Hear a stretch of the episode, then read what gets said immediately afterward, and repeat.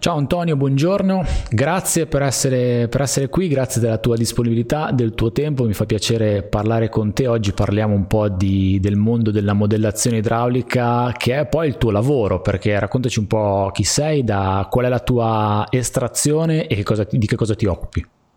Ok, grazie Paolo dell'invito. Eh, allora, sono ingegnere eh, con specializzazione in idraulica, laureato ho fatto prima la, spe- la, triennale, poi ho iniziato a lavorare, poi ho lavorato, eh, facevo direzione lavori e poi mi sono specializzato in questo ambito. Ehm, essenzialmente mi occupo di modellazione idraulica con una componente fondamentale di GIS, perché ormai GIS, come tu ben sai, soprattutto per la parte idrologica, ehm, sono eh, importanti perché eh, utilizzando i modelli digitali del terreno ormai si possono eh, ricavare tutti quelli che sono i parametri morfometrici eh, di, come pendenza media, lunghezza dell'assa principale, che sono eh, componenti fondamentali per una corretta modellazione idrologica. Quindi diciamo io GIS lo, è stato quasi eh, obbligatorio passare il GIS perché anche io come molti altri colleghi utilizzavano il CAD, okay.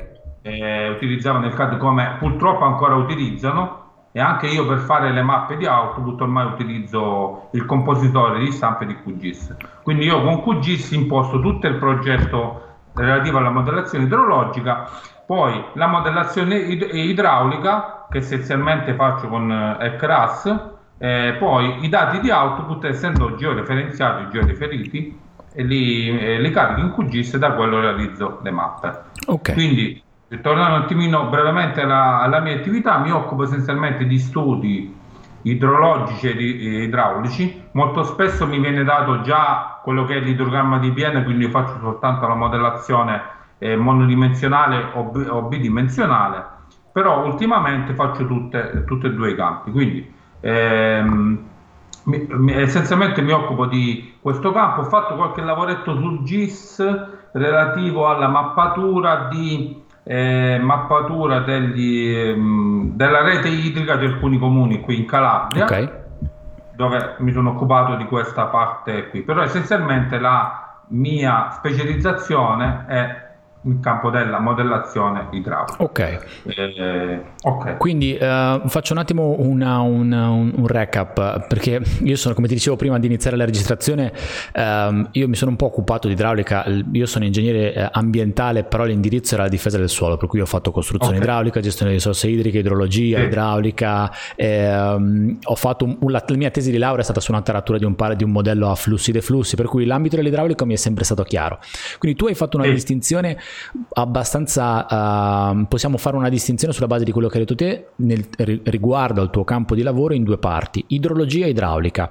Quindi fondamentalmente l'idrologia lavora su un'ampia scala, quindi all'interno di un bacino quando piove sì. l'idrologia è quella che sulla base delle piogge ti permette di capire quanto ci sì. mette l'acqua a arrivare nel, sì. negli impluvi e quanta ne arriva, quanta si infiltra e quello che poi ti trovi poi a dover trattare nella modellazione che è il passo successivo. E quindi esatto. sulla base di questo tu hai, fatto, hai parlato di due, anche lì due macro uh, settori per quanto riguarda i software, quindi la parte GIS che è quella che ti serve per fare tutta la preparazione del lavoro e poi la parte di modellazione idraulica.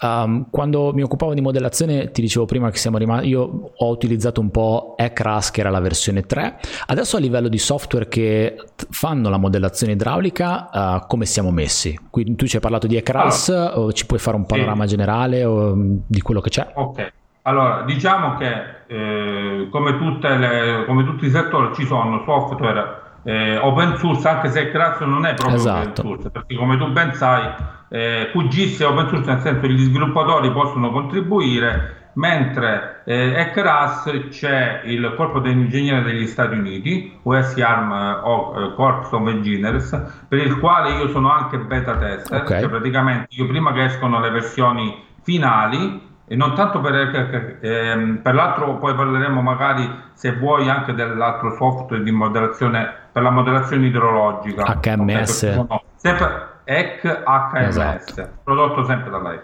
quindi dicevo ehm, come ehm, c'è una parte eh, dei software commerciali come eh, DHI, ehm, DHI altri programmi che adesso Riverflow 2D che adesso che io non conosco bene perché non ho mai TuFlow è un altro programma che è sviluppato è, un programma sempre commerciale.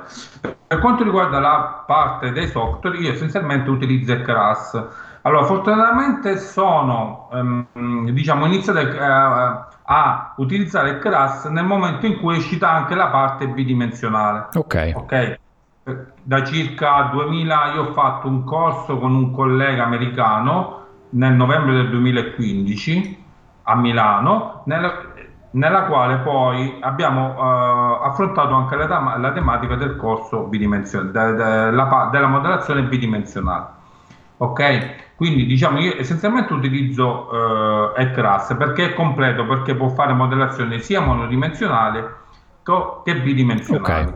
Ed è proprio con l'uscita del bidimensionale che c'è la possibilità tramite un applicativo che si chiama RASMapper, che eh, è come se fosse eh, diciamo un applicativo, prima era un applicativo forse esterno, però adesso è integrato all'interno del, del programma, consente di caricare, di importare al suo interno modelli digitali del terreno. Ok. okay? Dalle modelli digitali del terreno naturalmente è possibile estrarre delle sezioni trasversali oppure utilizzare il modello di base per eh, modellazioni bidimensionali oppure modellazioni accoppiate 1D, 2D. Okay. Ultimamente ho, sto approfondendo anche la conoscenza di un altro programma che si chiama SRH2D, che è eh, il risolutore è, diciamo, è gratuito e può essere utilizzato anche eh, singolarmente, però eh, generalmente viene utilizzato con un software che si chiama ehm, software dell'Acquaveo che si chiama SMS. Ok. okay?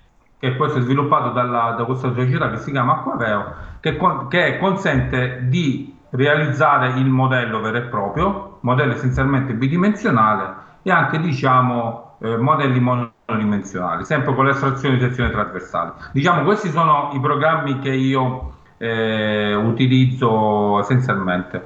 Poi c'è Flow 2D, però l'ho visto, ho visto qualcosina, però diciamo non, non ho approfondito l'utilizzo perché, come tu ben sai, software ce ne sono tanti. Eh, però poi approfondire certo. eh, bisogna dedicarsi a un programma specifico per non mentre per quanto riguarda la modellazione idrologica io mi trovo molto bene con Saga GIS ok infatti ne avevamo parlato a suo tempo okay. infatti c'è qualche video sul mio canale youtube sull'utilizzo sull'utilizzo di Saga GIS. Ok. Uh, Poi ma- magari ci dedicheremo alla parte della modellazione idrologica se vuoi. Assolutamente. assolutamente. Ti chiedo un attimo se puoi abbassare leggermente lo schermo in modo tale che la webcam... Uh, Ok, sì. perfetto, grazie mille okay. Antonio.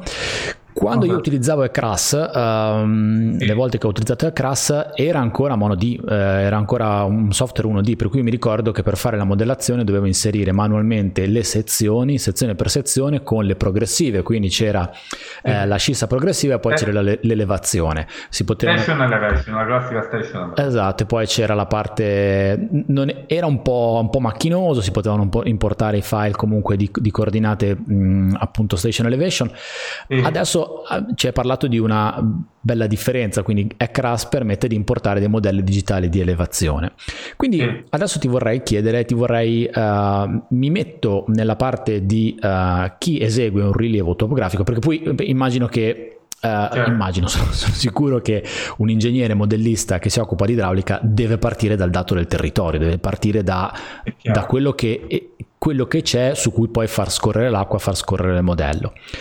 Um, tu come uh, ingegnere idraulico che si occupa di modellazione, quindi adesso stiamo un attimo sulla parte di modellazione, poi eventualmente apriamo la parte idrologica in, in, seconda battuta, quindi stiamo nell'alveo e quello che è immediatamente al di fuori delle sponde e le zone che possono essere alluvionate. Um, quando uh, tratti una modellazione idraulica, qual è il dato che ricevi normalmente? Qual è il dato che auspichi di ricevere? Come ti comporti con i topografi poi che, che ti danno i dati per, per, fare le tue modellazioni? Ok, allora, ehm, allora, la prima cosa che faccio allora, eh, è verificare se è coperto come tu ben sai. Ora non so che problema c'è al ministero perché eh. non so se tu ne sai. No, no, so, allora, sono a conoscenza eh, che non vengono ancora rilasci- più rilasciati i dati leader. E non so come mai, peccato comunque.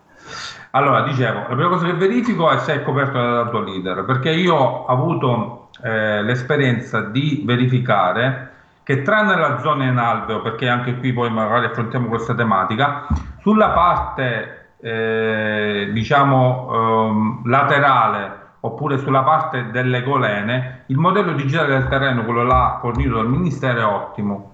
A questo proposito, qualche anno fa ho fatto uno studio idraulico 1D 2D, quindi monodimensionale e bidimensionale accoppiato, dove il corso d'acqua era, eh, era arginato diciamo, tramite muri in cemento armato. Okay. ok però c'erano anche degli attraversamenti.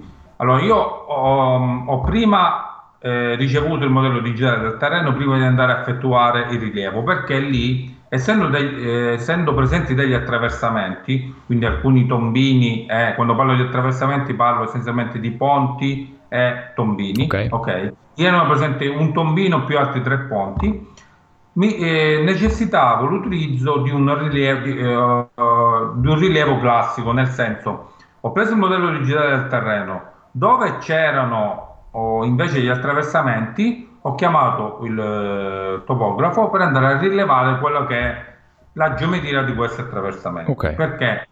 Perché nel dato diciamo oh, LIDAR questi attraversamenti sono eliminati. Okay? Però io che cosa ho fatto? Per scrupolo ho fatto rilevare anche quelli che sono la quota degli argini, mm-hmm. ok? Tutto il, diciamo, ogni, ogni circa 100 metri, per il, il, tratto oggetto di studio era circa 2 km. Ok. okay. Per vedere se effettivamente la quota degli argini coincideva con quello del DTM. Ovviamente il DTM lì era a un metro, okay. non era due, perché come tu ben sai, in alcuni tratti c'è a due metri, soprattutto nella parte, diciamo, eh, vicino al, al mare e ho, con mia grande sorpresa ho verificato che quel rilievo io ho trovato le differenze di circa 1, 2, fino al massimo di 5 cm in eccesso rispetto. Quindi diciamo era perfetto. Qual è la differenza? Che lì il corso d'acqua è abbastanza piccolo, eh, diciamo era circa 40 metri, quindi nel periodo estivo, quando credo sia stato fatto questo rilievo, l'alveo era abbastanza visibile. Generalmente considera che questi corsi d'acqua eh, qui in Calabria, molti di corsi d'acqua, sono essenzialmente secchi nel periodo estivo. Okay. Okay? Quindi diciamo si riesce a verificare tutta quello che è la geometria con una certa precisione.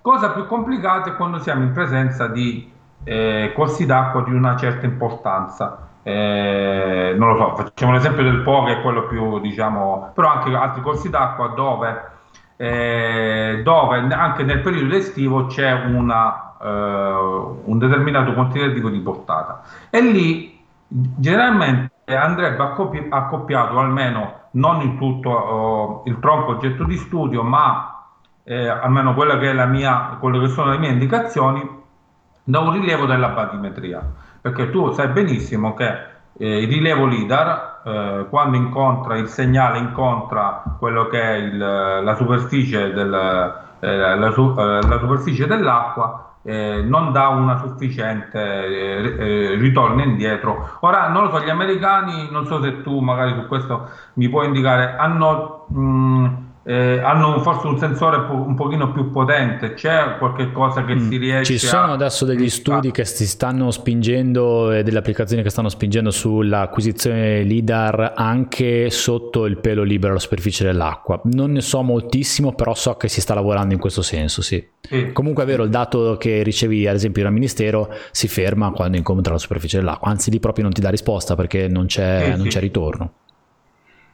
È chiaro. Diciamo, queste sono le indicazioni.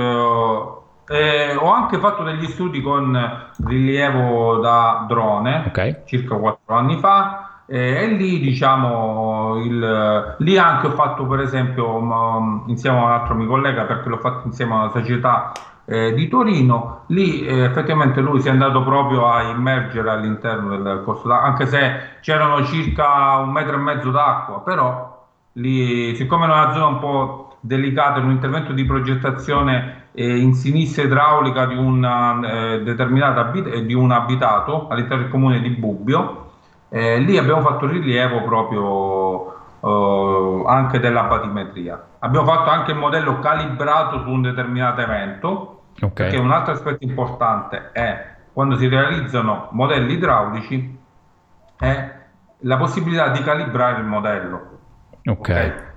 Di calibrare il modello. Ora non so se poi lo, lo accenno brevemente, vai, vai, lo possiamo fare. Vai tranquillo. Allora, per calibrare un modello io anche sul, ehm, nell'ultima newsletter che ho rilasciato ho ehm, effettuato la calibrazione di un modello idraulico in, colla- in collaborazione con la FHWA che okay. è eh, Federal Highway Water Association degli Stati Uniti, dove eh, nella loro newsletter eh, chiedevano per chi volesse partecipare a questo studio di calibrare mo- un modello mon- eh, bidimensionale, io l'ho anche fatto con ECRAS, anche, eh, lo accenno brevemente per chi volesse riceverla può inviare una mail, eh, invierò questo report, dove in base eh, per calibrare il modello che cosa si intende? Eh, verificare eh, quali sono i, essenzialmente i livelli idrici, diciamo i livelli idrici sono un pochino più precisi, mentre i limiti di inondazione sono, oh, sono, eh, sono un pochino più difficili.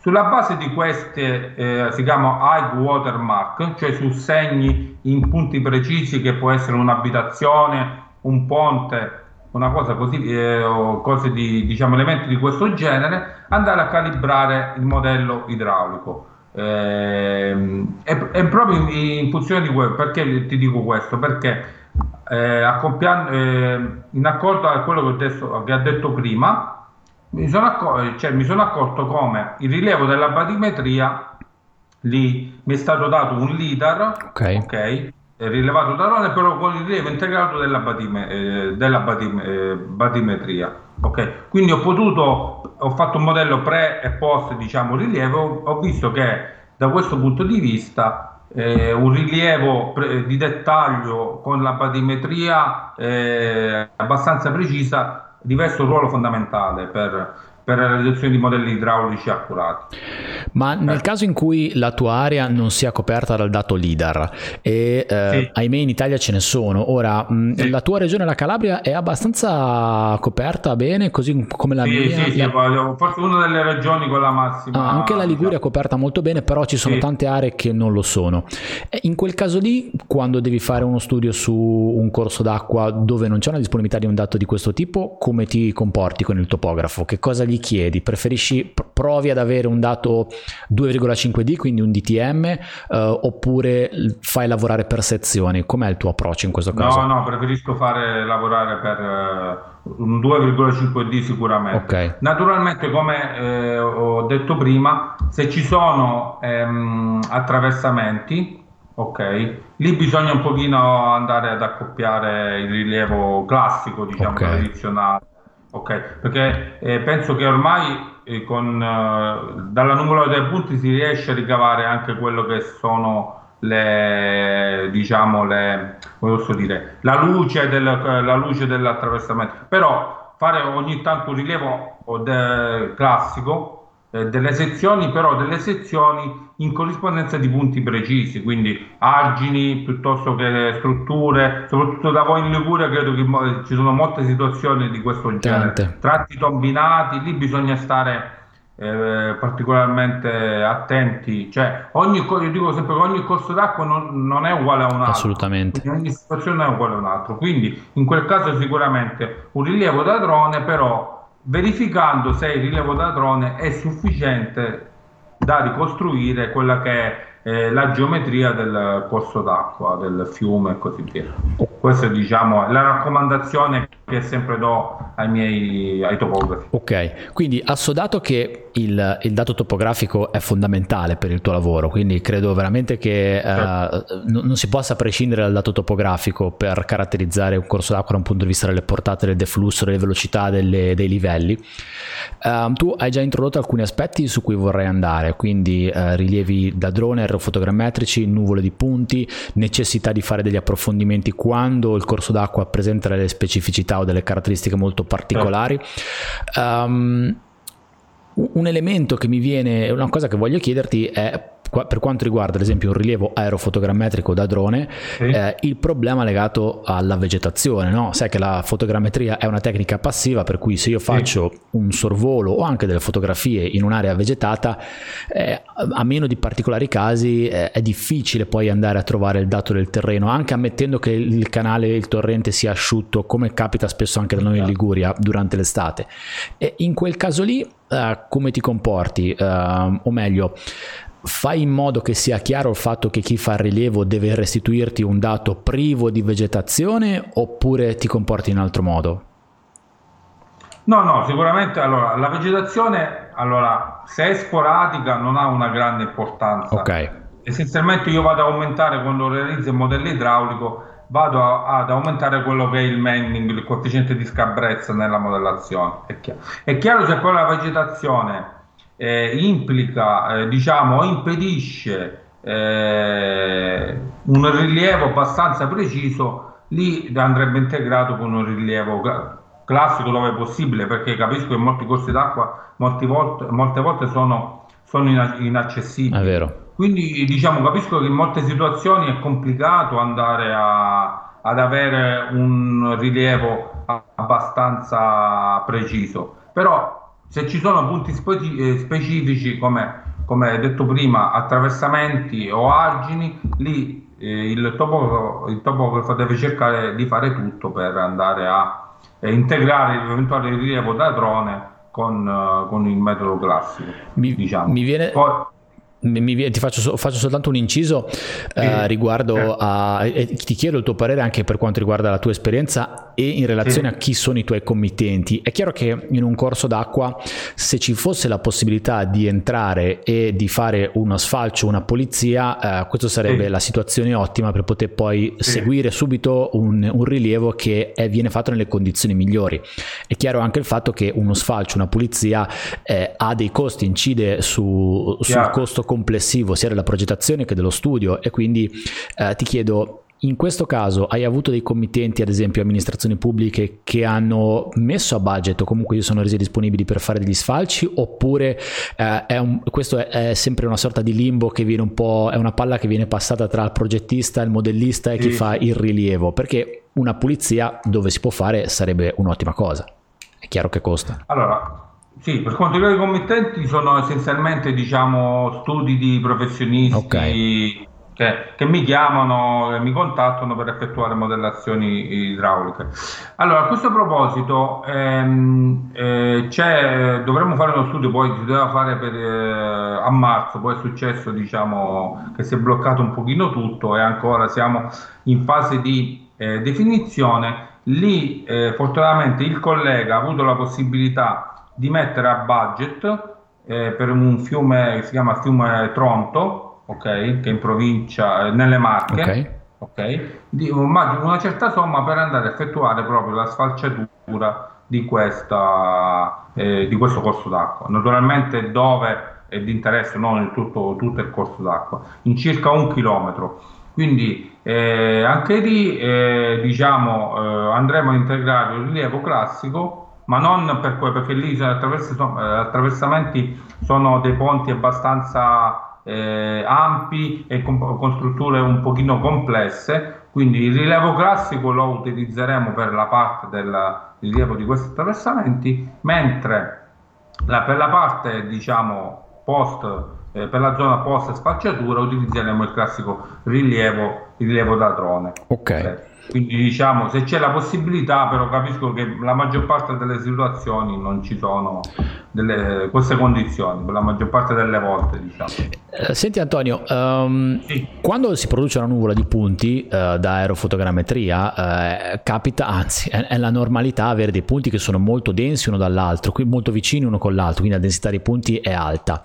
È, è chiaro che se uh, ammettendo di riuscire a togliere tutta la vegetazione, quindi di rimanere soltanto con i punti del terreno, quello che si riesce a creare è un DTM con un passo molto fitto, quindi magari delle maglie che hanno anche 5-10 cm, quindi de- dei pixel che hanno un lato di 5-10 cm.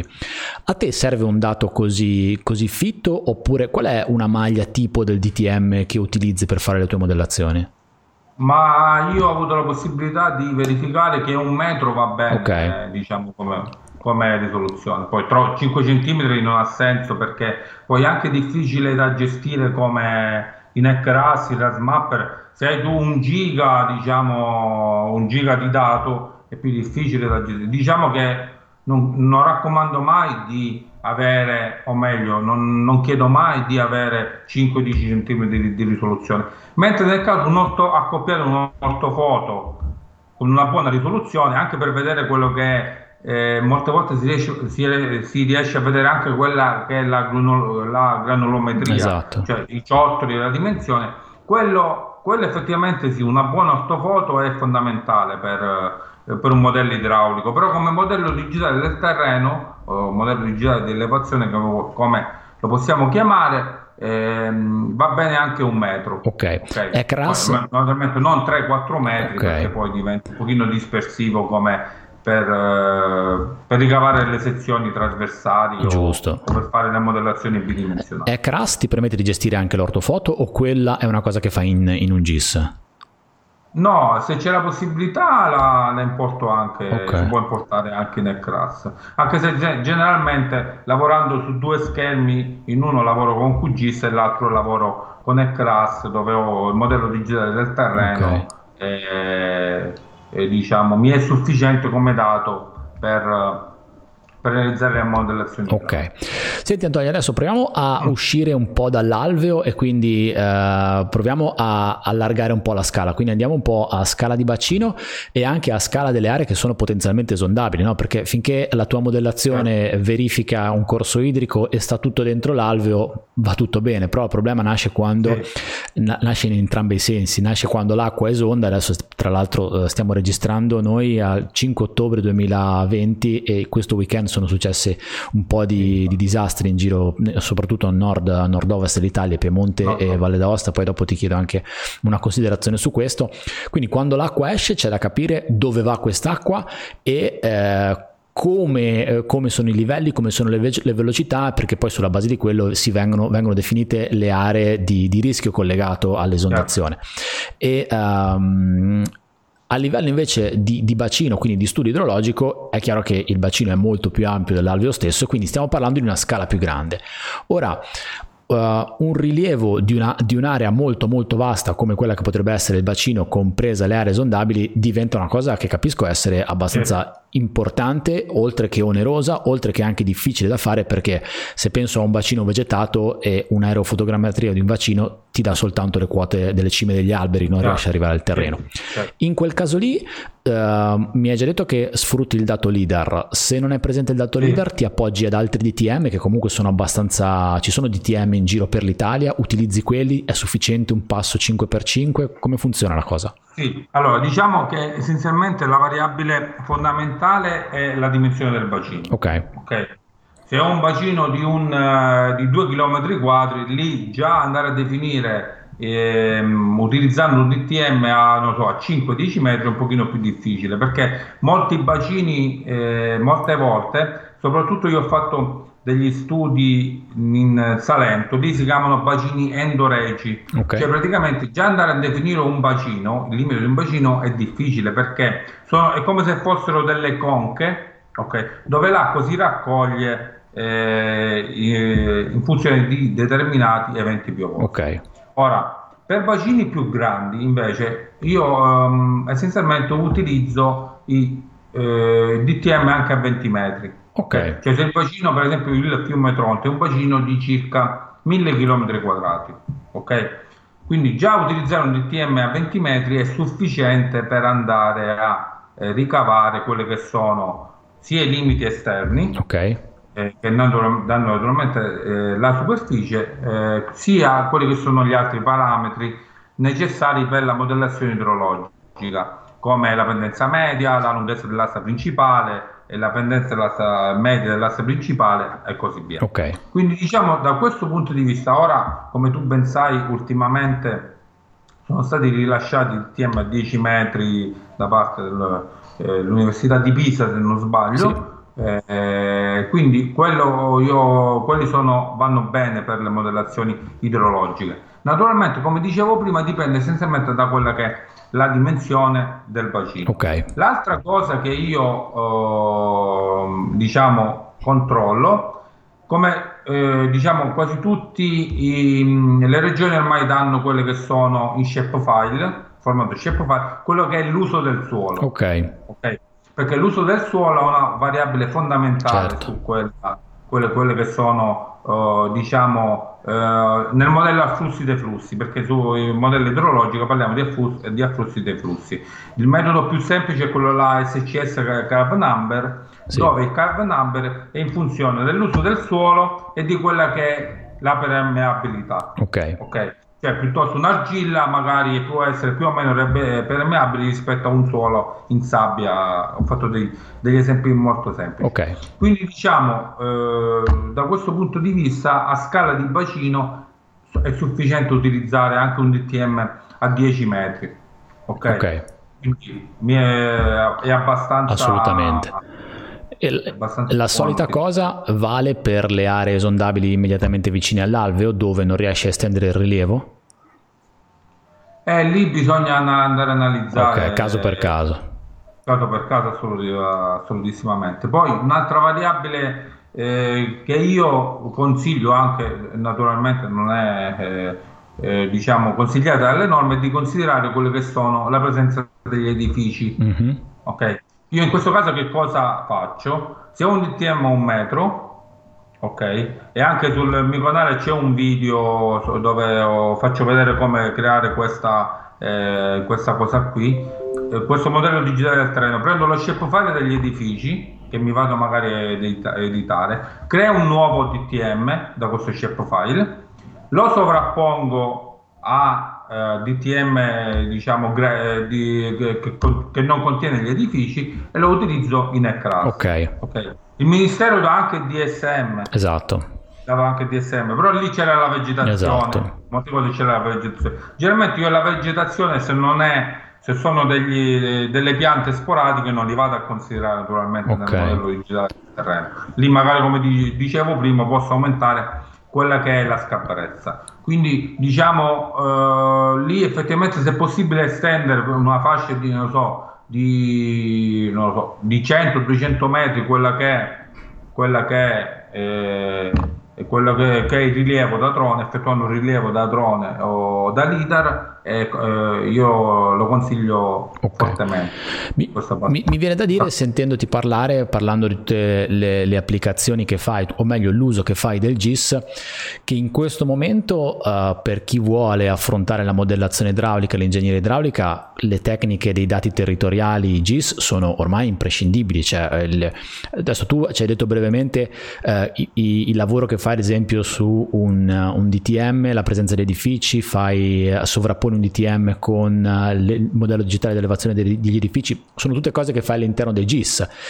Senza, sì. tutto, senza questo il risultato che hai tu non si otterrebbe e se uno ci vuole andare vicino ci metterebbe un sacco di tempo con, degli, eh, con, dei risultati secondo me anche molto diversi. Quindi la parte GIS è veramente fondamentale nel, nel tuo lavoro. Non si può prescindere da questo così come non si può prescindere dal dato territoriale anche lavorare sul GIS non si può, non, non si può lasciare indietro. È troppo efficace in questo senso. È chiaro, è chiaro, sì, eh, eh, diciamo che io eh come dicevo prima, eh, ho iniziato proprio allora, la parte dell'università non avevamo affrontato la parte neanche noi. Ok, poi eh, un corso di formazione che avevo fatto, sì, sentivo parlare di questi modelli digitali del terreno, in particolare di questo LIDAR. Ok. Eh, ho approfondito totalmente la questione, eh, poi eh, in questi anni ha avuto uno sviluppo fondamentale eh, e ormai io non passo dal CAD, cioè se non devo fare particolari costruttivi, io il CAD non lo utilizzo mai. Okay. Okay. Quindi prendo tutta quella che è la cartografia, eh, la sovrappongo e faccio sia la modellazione idrologica, come dicevo prima, in una prima, ehm, eh, in una prima fase, poi ricavo quelli che sono i parametri, l'uso del suolo e così via, poi passo da ECRAS che mi dà, naturalmente lavorando con geometrie georeferenziali, mi dà un output, quelli che sono magari i limiti di, inonda- eh, di inondazione e li sovrappongo poi eh, sempre, sempre QGIS con il compositore di, di stampa e utilizzo le, eh, le mappe, diciamo le mappe finali. Okay. Quindi lì posso metterci note piuttosto che shapefile, piuttosto che punti specifici, eh, modelli digitali del terreno, mappe dei battenti e mappe delle velocità. Io essenzialmente non passo mai dal calcolo. Ok. Poi se ci sono particolari costruttivi lì un pochino cambiano le ah, cose. Certo. Okay. Però io non passo mai, non passo mai dal calcolo. Uh, senti Antonio, prima hai citato anche Saga GIS. Um, sì. Uh, ti faccio questa domanda che è molto ignorante, uh, ne abbiamo parlato insieme di Saga GIS, allora ti chiedo, uh, c'è differenza tra utilizzare Saga GIS nella versione diciamo standalone rispetto a utilizzare il pacchetto di plugin che ci sono dentro QGIS che si riferiscono a Saga? Perché QGIS è una serie di plugin legati a Saga, però tu utilizzi proprio Saga GIS nella sua versione sì. separata. Sì, sì, lo utilizzo esterna. Ok. Sì, perché diciamo che um, ci sono molti più, non ci sono tutti i tool che ci sono. Okay sulla versione, sulla versione esterna, diciamo. Io utilizzo sempre esternamente okay. a, a QGIS. Ok. Ok, quindi anche per la parte della rete idrografica e faccio tutte le operazioni in QGIS, l'estrazione dei bacini idrografici faccio tutto in QGIS, poi eh, do in output, cioè ottengo in output che sono gli shapefile che posso, eh, intra- che posso importare direttamente in, uh, direttamente in QGIS. Quindi preferisco sempre utilizzare la parte, la parte esterna, okay. cioè eh, utilizzare SagaGIS esternamente a, eh, a QGIS. Okay. Sì, perché ogni tanto avevo qualche problema che mi andava in crash. Okay. Poi non sono un grande eh, espertone da questo punto no, di vista, diciamo, con la programmazione. E quindi non capivo neanche perché mi dava il problema, quindi preferisco utilizzare esternamente Saga che ha sempre io lo consiglio source. per l'applicazione territoriale perché insieme a Grass okay. mi, mi ero, eh, l'avevo messo prima per questo tipo di applicazioni è veramente, veramente potentissimo diciamo l'accoppiata QGIS Saga più Grass diciamo o meglio eh, questi tre software eh, a mio avviso non hanno niente da invidiare rispetto agli altri software sono assolutamente d'accordo sia Saga che Grass sono open source anche loro sì okay. Saga, sì, Saga Grass sicuramente sì, ora Saga non lo so. Uh, Comunque libero. Però sì, sono, sono sicuramente programmi free, okay. non so se sono open source. source. Ok. okay. Senti Antonio, tu hai una, un'attività molto importante, frequente, costante su, su online, quindi oltre a che occuparti sì. che fare progettazione, studi idraulici, porti anche quello che fai anche online. Quindi tu hai un canale YouTube dove ci sono un sacco di, di tutorial di video, ti sei, sì. fai, fai, webinar, quindi organizzi webinar sì. live sulla modellazione. Hai scritto un libro di recente eh, sulla modellazione eh, con crash e moto vario. moto permanente sulla parte monodimensionale condizioni di moto permanente perché la modellazione essenzialmente può essere suddivisa in modellazione permanente okay. dove si considera un unico valore di portata in ingresso, modellazione in moto vario dove si considera il classico idrogramma e modellazione bidimensionale dove lì consideri sempre in condizioni di moto vario, però lì hai la possibilità di vedere eh, tramite utilizzando il DTM come si eh, diciamo come si, quelli che sono i battenti e le velocità sulla, sul territorio, in caso di inondazione come si vanno a eh, propagare sul territorio. Okay. Eh, la, la, parte del libro è il, il libro si chiama Ecras Modo Permanente che trovate su Amazon. Okay. Ora proprio da circa dieci giorni ho iniziato anche la parte sul motovario okay. di Ecras che lì il motovario è un pochino più eh, complicato perché ci sono problemi di stabilità e così via, quindi diciamo una parte importante sarà, dedicato, sarà dedicata a questa, eh, a questa sezione qui. Eh, per quanto riguarda invece il canale YouTube, pu- pubblico una serie sempre eh, sia i webinar ehm, sia tutorial sull'utilizzo di software GIS ed ECRAS.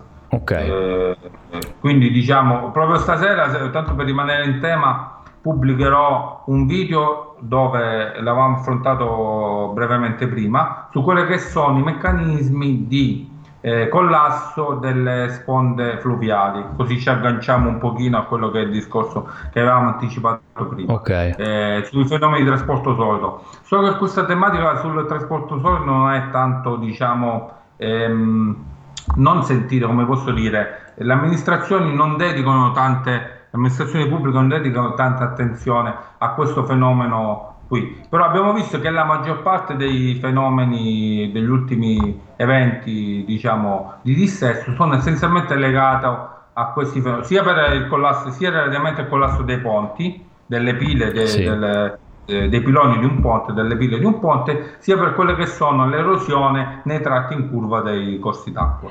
Esatto. Okay? Quindi diciamo queste tematiche sto cercando di, di approfondirle e naturalmente di pubblicare tutte quelle che sono le mie conoscenze sul sul canale YouTube per, in maniera tale che possiamo condividere con altri colleghi. Grande. O anche il gruppo, tanto per rimanere eh, sulla parte online, scusa se mi permetto, vai, vai. la parte di un canale che si chiama, un, un gruppo Facebook che si chiama Ecras Italia, okay.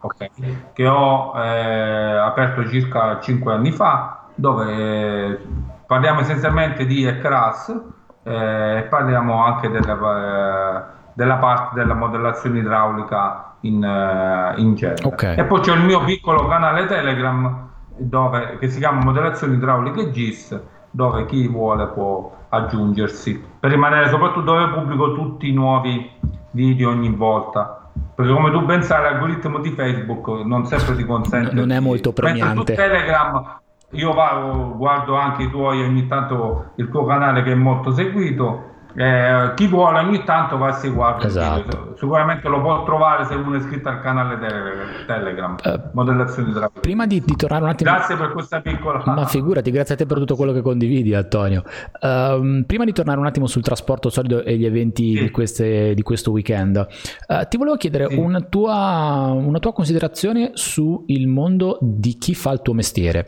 allora io mi ricordo e, e, ho anche un po' di, di feedback su chi poi mi chiede dei rilievi che mh, ci sono due realtà per chi si occupa della modellazione idraulica. Ci sono ingegneri uh, che sono idraulici al 100%, quindi si occupano di modellazione idraulica, studi di bacini idrologici, studi idrografici e progettazione sì. di opere connesse e poi ci sono delle realtà che sono un po' miste, un po' ibride, magari c'è l'ingegnere civile che si occupa principalmente di struttura di edilizia dove magari gli capita di fare un po' di progettazione e modellazione idraulica. È ancora così? C'è una netta distinzione? Uh, com'è il mondo di chi si occupa di, questo, di questi tematiche? No, eh, ogni tanto, cioè, spesso capita che chi si occupa di, so, di strutture si occupa anche di, di idraulica, perché non c'è la sezione proprio in ingegneria no. civile, strutture, eccetera. Okay? Quindi diciamo, mentre c'è chi è eh, come me, diciamo, eh, no, io non faccio strutture, faccio soltanto, eh, fa, faccio soltanto idraulica. idraulica. Diciamo che chi si occupa soltanto di idraulica obiettivamente si eh, è più ferrato della, perché magari ha più tempo per dedi, eh, diciamo, da dedicare a questa sezione qui. Ultimamente ho fatto uno studio del fiume Adda, okay. Okay, eh, dove ho avuto la possibilità di collaborare con un collega dove anche eh, telefonicamente o tramite si vede che parliamo della la, la stessa lingua. Certo. Ogni tanto mi capita purtroppo di magari, eh, di, magari di andare a eh, cioè, eh, chi si interfaccia con me lo capisco se effettivamente dalle, dalle, prime battute si occupa soltanto di idraulico, si, si occupa anche di altre parti dell'ingegneria. Questo naturalmente non per togliere no, no. niente a nessuno, per, per carità,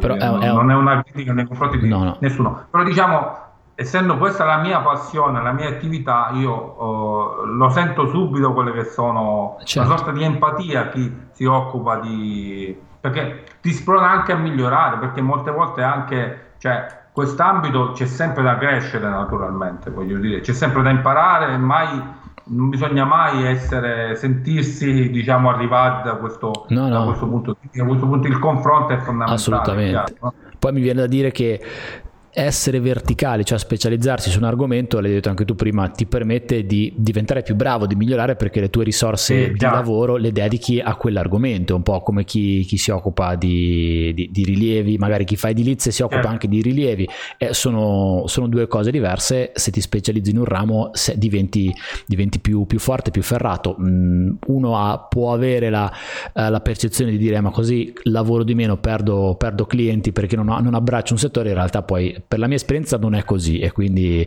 uh, condivido sì, la tua sì, scelta in questo caso.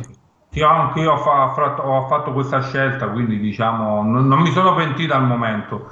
Certo, come tu ben sai ci sono periodi in cui uno lavora Beh, di certo. più, periodo in cui lavora di meno, magari eh, ho, ho, generalmente non so perché agosto è, se, agosto è, sempre un mese che mi entrano eh, mi entra un po' di lavoro, il lavoro ad agosto, poi per esempio ora a ottobre mi dedico, mi dedico a ah, quando non ci sono committenze da, da fare. Nella... Quindi diciamo Chiaro, Vabbè, così. possono affrontare altri argomenti. Eh, nell'ambito del tuo lavoro, le nuvole sì. di punti, quindi il modello tridimensionale, ci hai parlato del modello 2,5D che è quello che utilizzi tu, uh, stanno entrando in maniera decisa le nuvole di punti, cioè il modello 3D puro è un dato che, che, sì, che, incomincia a circolare tra di voi che fate modellazione idraulica oppure è una cosa che rimane un po' ai confini e è abbracciata soltanto da chi ad esempio come te è un po' più avanti e guarda le nuove tecnologie?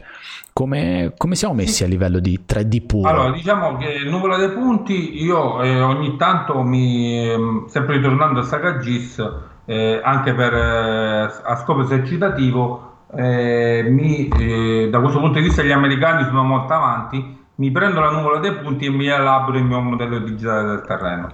Eh, diciamo che non è tanto ancora, cioè un argomento che non tanto ho avuto la, cioè conosco naturalmente l'argomento personalmente, però da parte dei colleghi non è tanto conosciuto e discusso, più che altro loro parlano di modello digitale del terreno. Okay. Okay. Capisco che ogni tanto, eh, infatti mi chiedono altri colleghi che eh, hanno difficoltà anche a comprendere la parte GIS. Io, infatti io consiglio sempre di avere almeno le basi perché ormai quello è il futuro, ok? Poi il futuro da 10 anni ci sarà qualche altra, magari sarà quella 3D come, come dicevi tu, ok? Però io consiglio sempre di andare a, a, ehm, a eh, ottenere almeno un'infarinatura di base di quello che è il GIS. Ok. Tornando oh, all'argomento del 3D, io sì, l'ho, l'ho eh, ho ricevuto anche un rilievo in 3D eh, dove però anche qui eh, mi è stato dato il rilievo diciamo in CAD per la geometria okay. del, dell'attraversamento. Okay. Okay? Diciamo che non molti ancora si eh, conoscono bene questa, questa tematica. Diciamo che è più è, è più eh, conosciuto quello che è il DTM, il modello 2,5T okay. da questo punto e allora mi viene da dire fare una considerazione per quanto riguarda uh, la mia parte, quella che fa rilievo, mi esatto. viene da dire che chi si occupa di rilievi dovrebbe sforzarsi di andare incontro alle, uh, alle, necessità di un modellista come te e quindi a, a, volte in questo momento vedo che c'è un po' la tendenza di dire ok ti ho fatto la nuvola di punti tieni arrangiati e credo questo che sia ah, una cosa chiaro. estremamente pericolosa sia per il mercato del, modello, del, del, rilievo tridimensionale che così veramente rischia di intopparsi perché nessuno chiederà mai un rilievo tridimensionale se poi non è in sì. grado di gestire una nuvola di punti e non gli compete gestire una nuvola di punti e, e poi anche per per, per il lavoro stesso. Quindi mi viene da dire a noi che ci occupiamo di rilievi di questo tipo, che magari acquisiamo il dato 3D, sforziamoci, eh, anzi eh, acquisiamo le competenze per andare verso un dato 2,5D, quindi puliamo la vegetazione, cerchiamo di capire come si fa un DTM, come, che differenza c'è tra un DTM e un modello digitale di elevazione, un DSM, eh, lavoriamo con le coordinate, perché se, se, ti diamo un modello digitale di elevazione che è completamente da un'altra parte, e eh, tu ci metti più tempo perché devi cercare in qualche modo di riportarlo, comunque si, perdono del, si perde del tempo tempo si perdono delle risorse. Quindi in questo senso mi viene da dire è vero che le tecnologie ci sono, però cerchiamo di andare verso quello che richiede il mercato. Magari poi dicendo guarda c'è anche questa opzione, c'è anche questa nuvola di punti, il dato proviene da qua, guarda se ti interessa, prova a vedere se c'è qualcosa. Chiaro, chiaro. Però io credo che chi fa un rilievo debba andare verso uh, le necessità di chi gliel'ha chiesto, no? perché alla fine si tratta di risolvere un problema. Così come tu risolvi un problema quando dici ok, la modellazione ha dato questo risultato, questi sono gli output, fate le vostre vostre valutazioni. Quindi credo che sia una cosa che debba essere reciproca e quindi tutti quanti devono andare verso il bene comune che è risolvere il problema principale o raggiungere l'obiettivo migliore. Quindi questa è una considerazione che mi è venuta da fare così estemporanea sulla base di quello che hai detto tu. D'accordo al 100% con te. Um, senti Antonio, um, ormai siamo in chiusura, ti chiederei sì. giusto una considerazione su, su, quello che è successo um, in questo weekend. Uh, Piemonte, sì. Valle d'Aosta, uh, anche Liguria, Liguria di Ponente sono state, uh, hanno, sono state veramente flagellate da un maltempo molto, da, da, da un maltempo spinto, proprio una bomba d'acqua, dissesto, diffuso.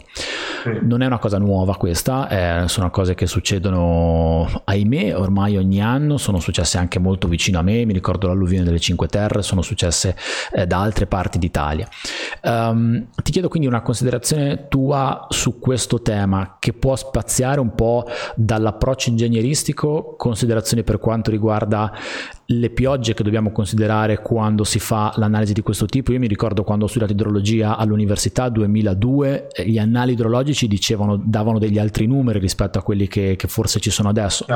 Uh, il trasporto solido, perché tu hai parlato giustamente di fenomeni di dissesto che sono legati al trasporto solido, io mi ricordo di aver fatto dei progetti di difesa da colate di detrito che prevedevano delle spinte enormi perché venivano movimentati dei volumi di detrito che, che creavano veramente delle pressioni altissime. Qual è la tua considerazione su quello che sta succedendo, che è successo adesso, che sta succedendo in questo periodo e eventualmente un, un tuo pensiero per il futuro nell'ambito della tua professione anche? Ok, eh, grazie per questa domanda perché proprio ci stavo riflettendo eh, ieri e anche, anche, stamattina. Allora, diciamo che eh, parliamo, pa, eh, partiamo dalle piogge. Sicuramente le piogge, eh, io non le chiamo mai bomba d'acqua, però voglio sì, dire, sono chiamo eventi estremi, diciamo bomba d'acqua e diciamo è, è quello che si, che si, legge un po' su esatto. tutte le testate giornaliste e così via. Allora, io ho avuto modo di vedere alcuni dati pluviometrici della regione Piemonte e ho visto picchi di 600 mm, cioè 600 mm in poche ore, in, Pazzesco. Uh, so, sono veramente dati fuori da ogni, da ogni, come posso dire, da ogni annale idrologico per rimanere in tema, ok? Non mi ricordo eventi così, non solo riferiti all'evento di ieri, ma altri, e altri casi. Eh, allora, io sono molto scettico, non me ne vogliono su quelli che sono colleghi o, o eh, come posso dire, ehm, o sostenitori de, di quelli che sono i bollettini della protezione civile. Ok. Io preferisco, allora, essenzialmente io credo che il futuro debba andare su quelle che sono le immagini radar. Ok. okay?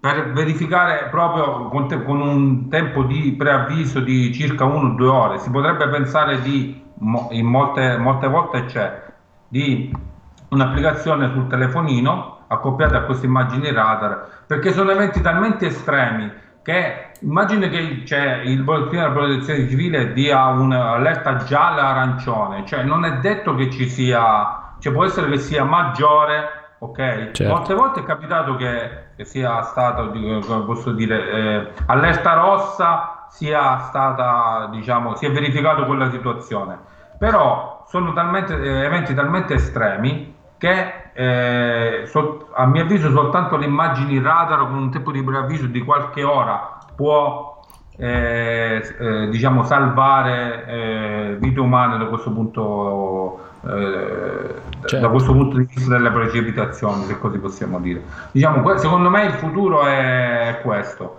capisco che qui una variabile fondamentale è quello che è la dimensione del bacino mm.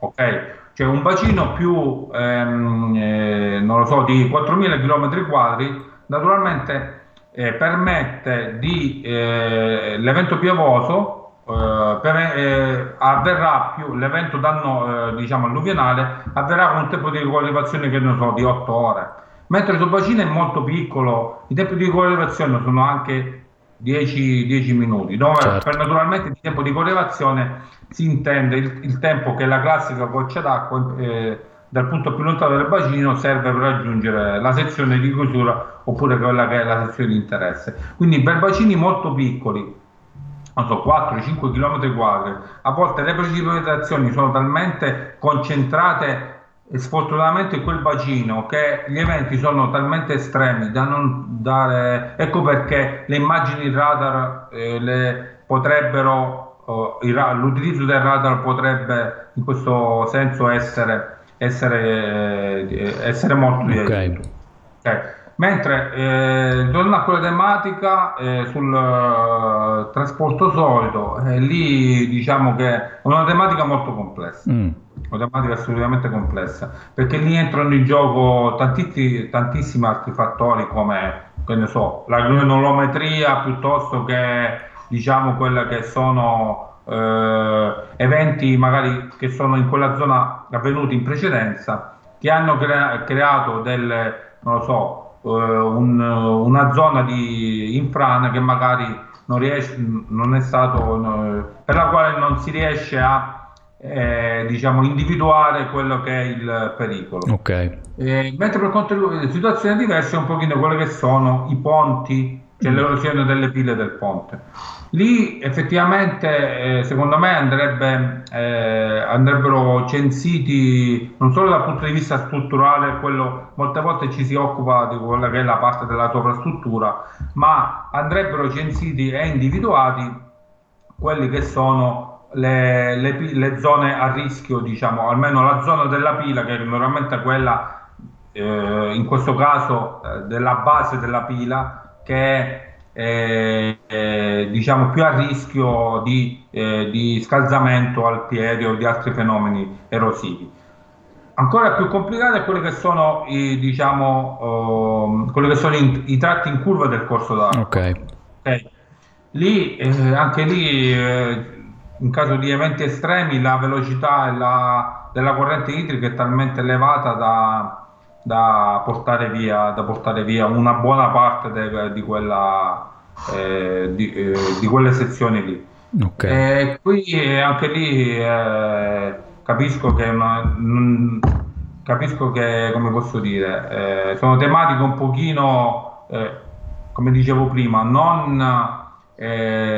non proprio non considerate però poco considerate rispetto al, a quello che eh, diciamo, il reale pericolo. Infatti, come dicevo oh, ieri, proprio nel post di LinkedIn, eh, personalmente ho avuto la possibilità di fare eh, un'attività di supporto al RUP per mm-hmm. interventi sul dissesto idrogeologico. È stata proprio una mia, eh, tra virgolette, non dico imposizione, ma un mio forte consiglio, inserire proprio nei bandi stu- la, la possibilità di effettuare, cioè l'obbligo di, fa- di effettuare studi di trasporto solido oh, per, per, vedere come varia la morfologia, quello che è meglio la tendenza evolutiva dell'albio in particolari condizioni. È proprio imposto anche di inserire per degli attraversamenti quelle che sono la verifica del scaldamento a piede di, eh, di, delle pile di questo ponte e anche di prevedere naturalmente quelli che sono gli interventi di mitigazione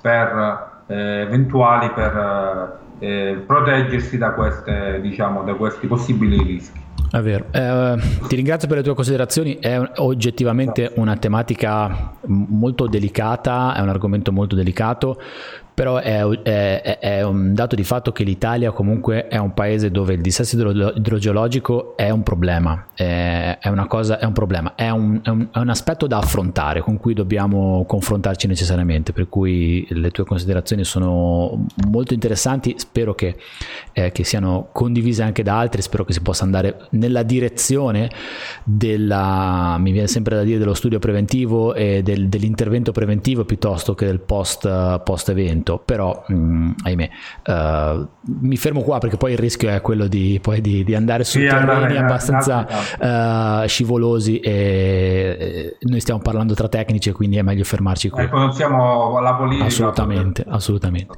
Antonio, io ti ringrazio tantissimo della tua disponibilità del tuo tempo, ti chiedo di lasciarci i tuoi, i tuoi contatti, ce ne hai già parlato prima sul tuo canale, però hai anche un sito web eh, dove ti troviamo online? Sì, allora il mio sito, eh, se poi magari poi ti, lo puoi anche condividere nella parte sì, nelle diciamo, note lo mettiamo commenti. il sito Cotronea Ingegneria www.cotroneaingegneria.it okay. dove invito a, a iscriversi alla newsletter okay. per ricevere eh, diciamo tutte quelle che sono i report e le notizie. Naturalmente io non faccio spam per okay. definizione, quindi non invio una newsletter ogni tre ore, ma okay. invio piuttosto una ogni mese. Okay. La posso chiamare ogni tanto lettere, non newsletter.